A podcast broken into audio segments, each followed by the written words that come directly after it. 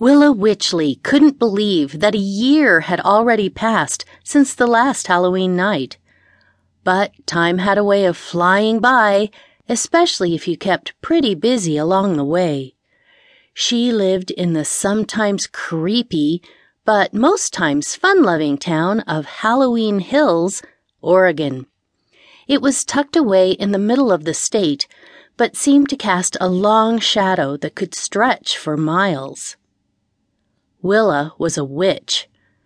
That wasn't too surprising, since her mother was a witch and her father was a warlock. But they were all just a normal family for most of the year, whatever normal meant. When Halloween came around, though, it was Willa's time to express her heritage and have lots of fun with friends, who were also able to be themselves one night a year. This time, they were invited to a Halloween party at a haunted house. It promised to be both spooky and spirited. Having completed her homework, Willa was ready for her great big adventure, and so was her cat, Kiki. This is going to be a blast, Kiki exclaimed. I hope so, Willa told her. You never know what to expect when Halloween tricks and treats begin. There's only one way to find out, the cat said. Do your magic and start looking like a witch. Okay. Willa smiled at Kiki and then gazed at her reflection in the full length mirror on the back of her bedroom door. She closed her eyes and concentrated on dressing like a witch. The rest took care of itself. She watched as her clothing turned into a purple witch's dress matching pointed hat atop her curly red hair, and black boots. Then a broomstick suddenly appeared in her hand, which was a must for any witch who wanted to fly around town. Kiki's eyes widened. Amazing. It's not like you've never seen me in my witch costume, Willa told her. I know, but it feels like the first time. In fact, this was the third time around for Willa, but only her second real adventure by herself as a witch, along with Kiki. She couldn't wait to find out what the night had in store for them. Clearly, Kiki felt the same way, for the cat had hopped onto her back and was ready to ride. Take off whenever you're ready, she said, purring as her paws clung to Willa's clothing. After opening the window wide, Willa got onto the broom and tilted it slightly upward as she held the handle.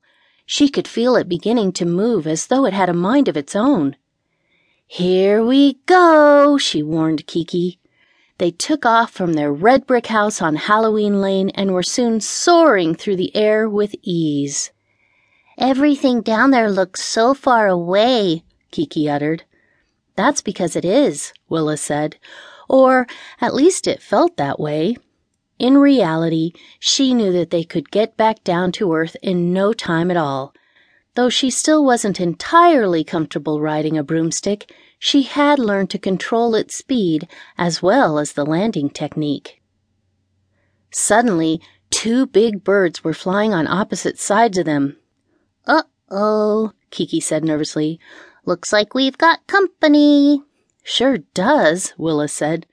Happy Halloween, said the bird with the blue feathers. I'm Barney. And I'm Rosa, the gray and black one sang. Hi, I'm Willa. And I'm her cat, Kiki. Hello, Willa and Kiki, Barney said. It's nice to see a witch and cat up here instead of the usual flying things like owls, hawks, eagles, pesky mosquitoes, and bumblebees. Bumblebees, Kiki meowed and held on to Willa a little tighter. Yikes! I hope we don't run into any bees up here. I don't want to be stung. Neither do I, Willa had to admit. Rosa giggled. Don't worry, little cat and witch girl. Bumblebees mean you no harm. Are you sure? Kiki asked. Barney flapped his wings and said, Why, if any bumblebee dares to attack you, just tell 'em you're friends of ours, and we'll eat their stinger for lunch.